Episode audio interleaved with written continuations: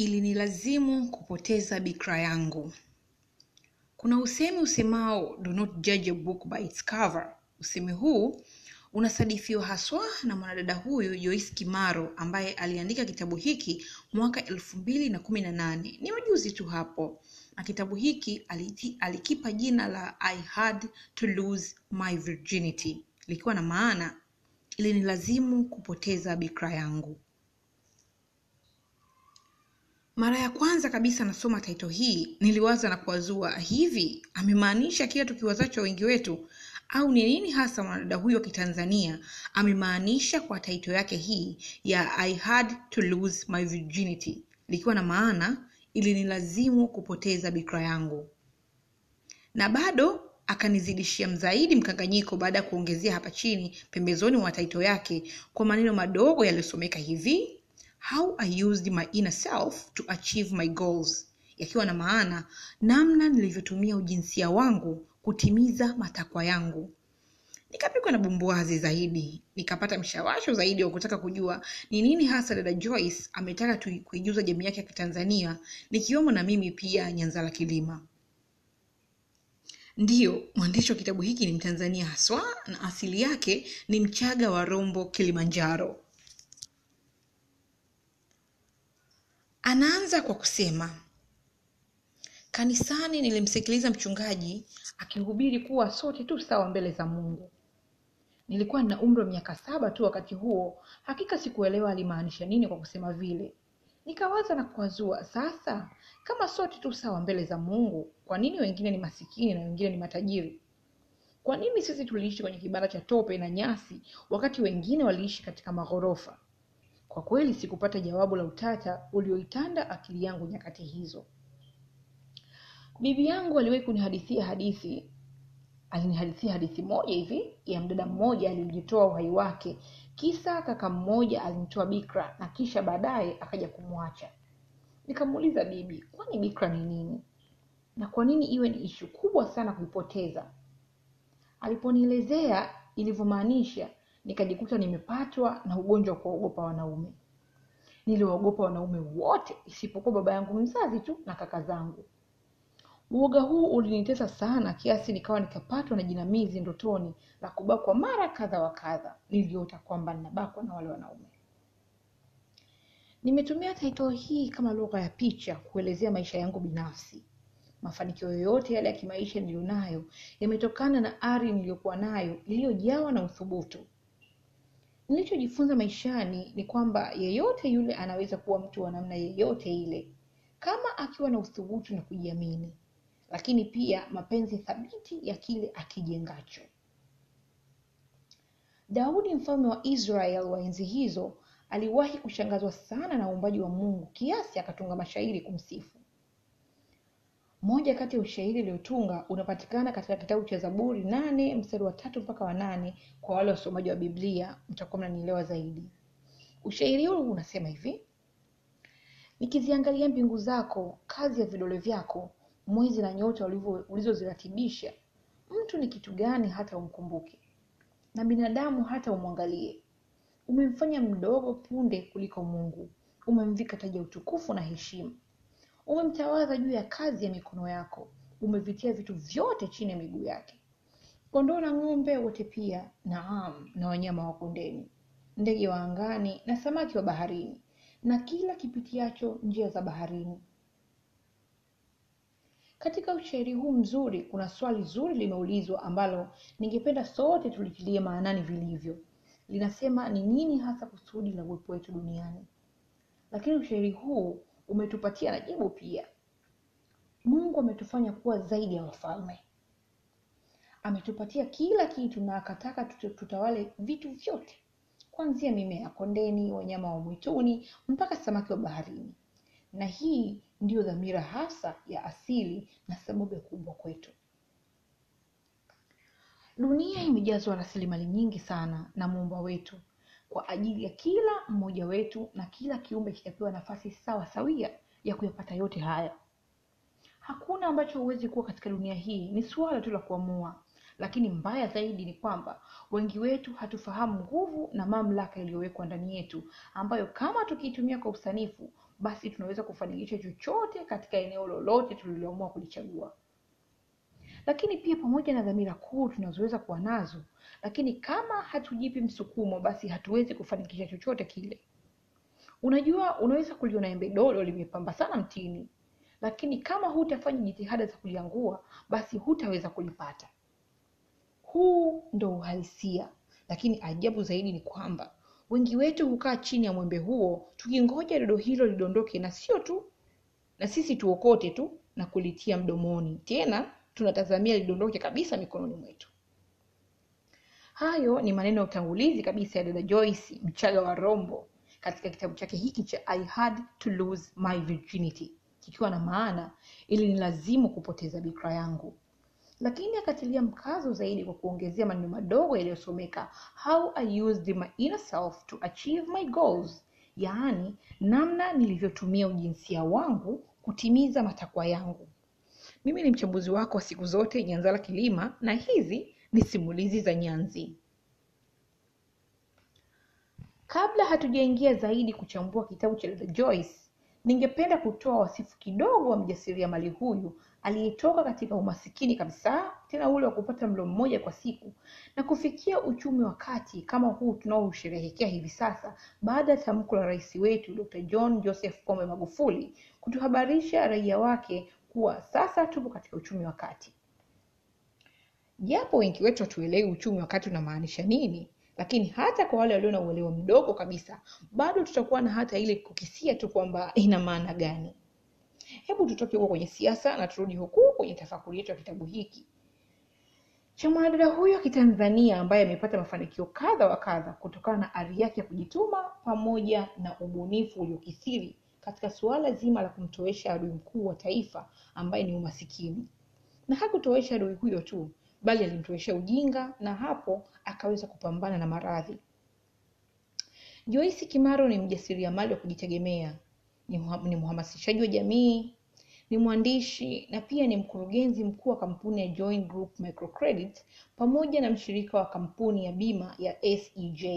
Lakini ukiacha na hayo, aliwahi kufanya kazi serikalini kwa takribani miaka kumi akiwa mhasibu.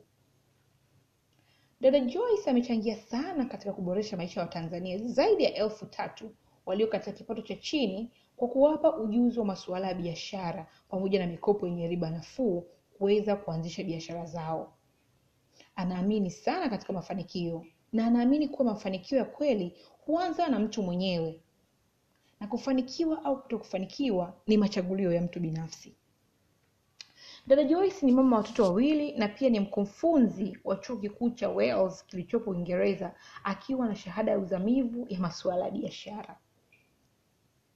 Anaanza hadithi, hadithi ya maisha yake kwa kutuhadithia hadithi fupi ya baba yake mzazi, ambapo binafsi ningependa kuichambua zaidi japo kwa ufupi sana. Anakwambia baba yangu mzee Donat Kimaro alizaliwa wilaya ya Rombo mkoani Kilimanjaro nchini Tanzania akiwa ni mtoto wa pili kati ya watoto wanne kwa mama yake. Baba yake alikuwa na wake saba. Alipatwa na ugonjwa wa polio akiwa na umri wa miaka miwili na ukampelekea kupooza miguu yake. Ukoo wake uliutazama ulemavu kama laana hivi. Kwa hiyo katika ukoo hivyo, baba yake mzazi ambaye ni babu yake na Joyce, yaani mzee Kimaro, alimkataa mtoto wake mwenyewe ambaye ni baba yake mzazi na Joyce, na alitaka atolewe kafara katika sherehe za jadi. Joyce anakwambia, ijapokuwa baba yangu alikuwa mlemavu wa miguu, lakini alizawadiwa kipawa cha akili, ustaarabu na zaidi alikuwa mkarimu na mwenye upendo sana. Alipokuwa na umri wa miaka saba tu aliwataka walezi wake wampeleke shule. Kiukweli hakuna aliyeona kama shule ingemfaa, hata mama yake mzazi hakuafikiana na hilo. Baba yangu alipambana kwa namna aliyoweza mpaka akafanikiwa kwenda kujiunga shuleni, akajipeleka mwenyewe. Lakini babu alipofahamu hilo, alienda katika uongozi wa shule na akataka wamfukuze na aliongea na walimu kuwa kama wangekataa basi alitaka baba yangu abadili jina lake la ukoo, yaani asitumie jina la babu ambaye ni baba yake mzazi, yaani jina la Kimaro. baba alilazimika kubadili jina lake la ukoo na hapo akachukua jina la upande wa mama yake yaani jina la mjomba. Baadaye baba yangu akadhamiria kuoa. Kati ya vitu ambavyo wengi hawakudhania kama angefanikiwa hili nalo lilikuwepo. Hakuna alitarajia kama angeoa akawa na watoto na kuitunza familia vyema aliwafuata mabinti kadha wa kadha hapo kijijini lakini hakuna aliyemkubali kwa sababu ya ulemavu wake. Lakini hakukata tamaa ndipo alipozamia kijiji cha jirani akavutiwa na mwanadada mmoja aliyeitwa rosada ambaye ndiye mama yangu mzazi.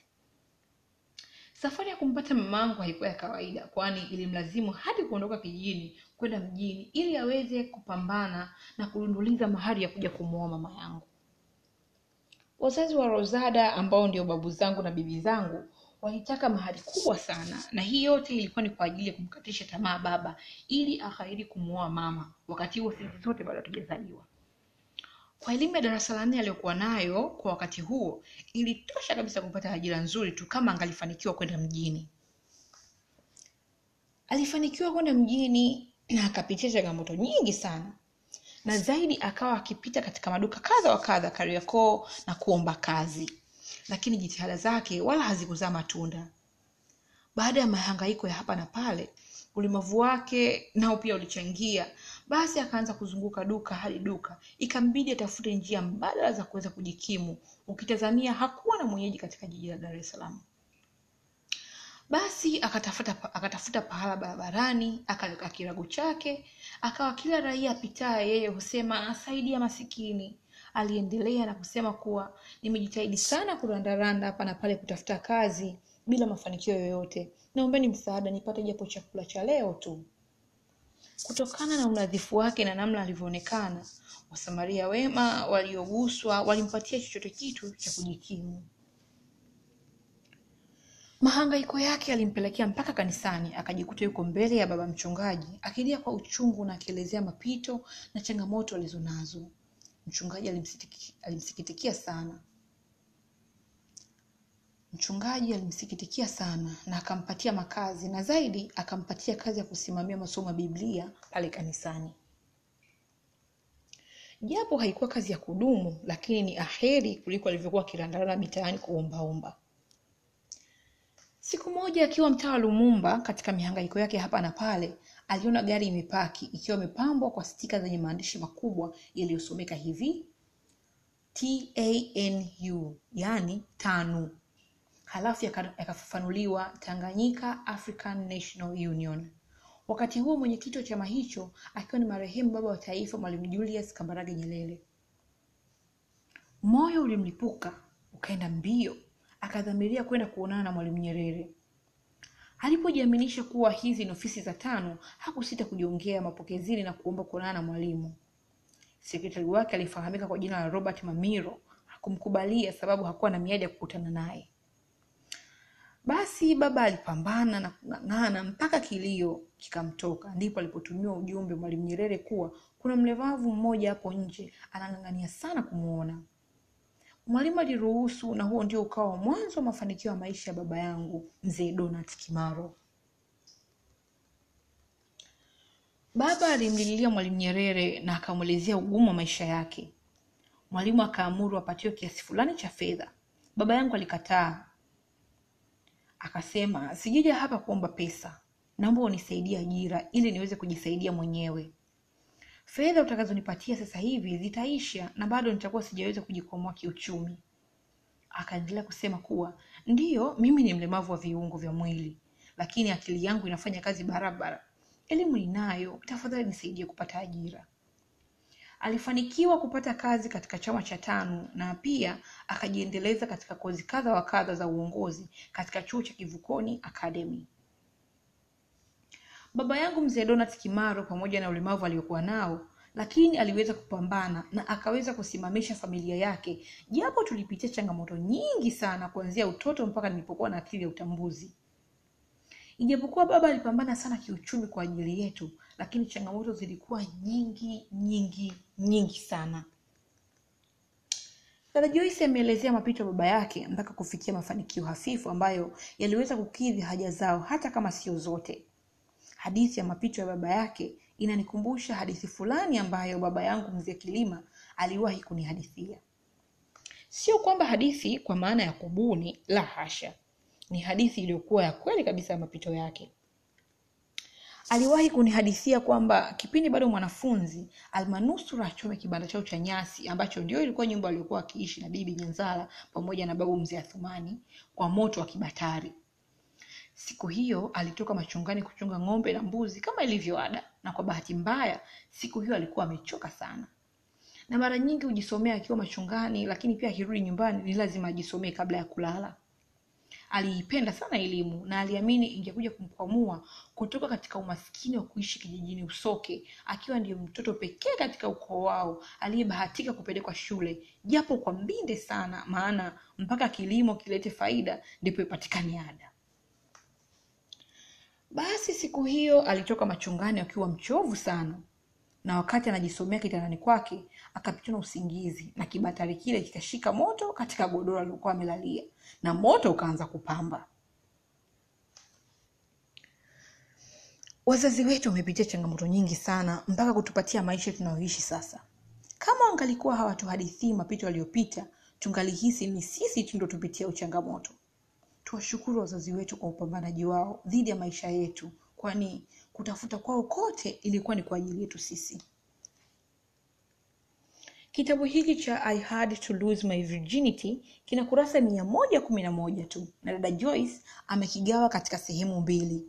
Sehemu ya kwanza amezungumzia mapito yote yaliyoikumba familia yake mpaka kufikia alipofikia sasa, na sehemu ya pili amezungumzia nguvu ya ndani aliyoitumia katika kupata msukumo wa kuyajongea maisha kwa ujasiri mkubwa. Tafakuri yangu haijagusa hata lepe la mapito ya Joyce mwenyewe, bali nimegusa kwa uchache sana kuhusu mzazi wake. Nadhani hadithi ya mzee donat ni nzito sana na yenye funzo kubwa kwetu, kwani inatupa mshawasho mkubwa kuwa mafanikio yetu hayatokani na familia tulizotoka. Ukiwa na ari na kujituma kwa nguvu zako zote, basi ni lazima upate mafanikio na yatakuwa mafanikio makubwa sana. Dada Joyce ni mhitimu wa chuo cha Wales kilichopo Uingereza, lakini ametoka kwenye familia masikini, hasa tena ikiwa ya baba ambaye ni mlemavu wa kupooza miguu, ugonjwa aliopata tangu utotoni kwa sababu ya maradhi ya polio. Lakini hakutazama na kuridhika na umasikini wa familia yake, na badala yake alipambana mpaka akaweza kujisimamia kiuchumi, ingawa alipitia changamoto nyingi sana mpaka kutalikiana na aliyekuwa mumewe. Sisi kama jamii ya Kitanzania tuna mengi sana ya kujifunza kutoka kwa dada Joyce, mchaga huyu wa Rombo, Kilimanjaro. Napenda kuishauri jamii yangu ya Kitanzania kuwa na kawaida ya kujisomea vitabu ili kupata maarifa, lakini zaidi kufahamu namna wenzetu waliotutangulia, namna walivyopambania maisha yao kujikwamua kutoka katika changamoto yoyote ile waliokuwa nayo. Mimi ni mchambuzi wako Nyanzala Kilima, na ningependa kushauri wasikilizaji wangu kutafuta nakala hii na kung'amua madini aliyotuwekea dada Joyce katika kitabu chake hiki cha I Had to Lose My Virginity, kikiwa na maana ili ni lazimu kupoteza bikra yangu. Mpaka wakati mwingine tena, tukutane katika tafakuri ya kitabu kingine. Ni mimi mchambuzi wako Nyanzala Kilima, na hizi ni simulizi za Nyanzi.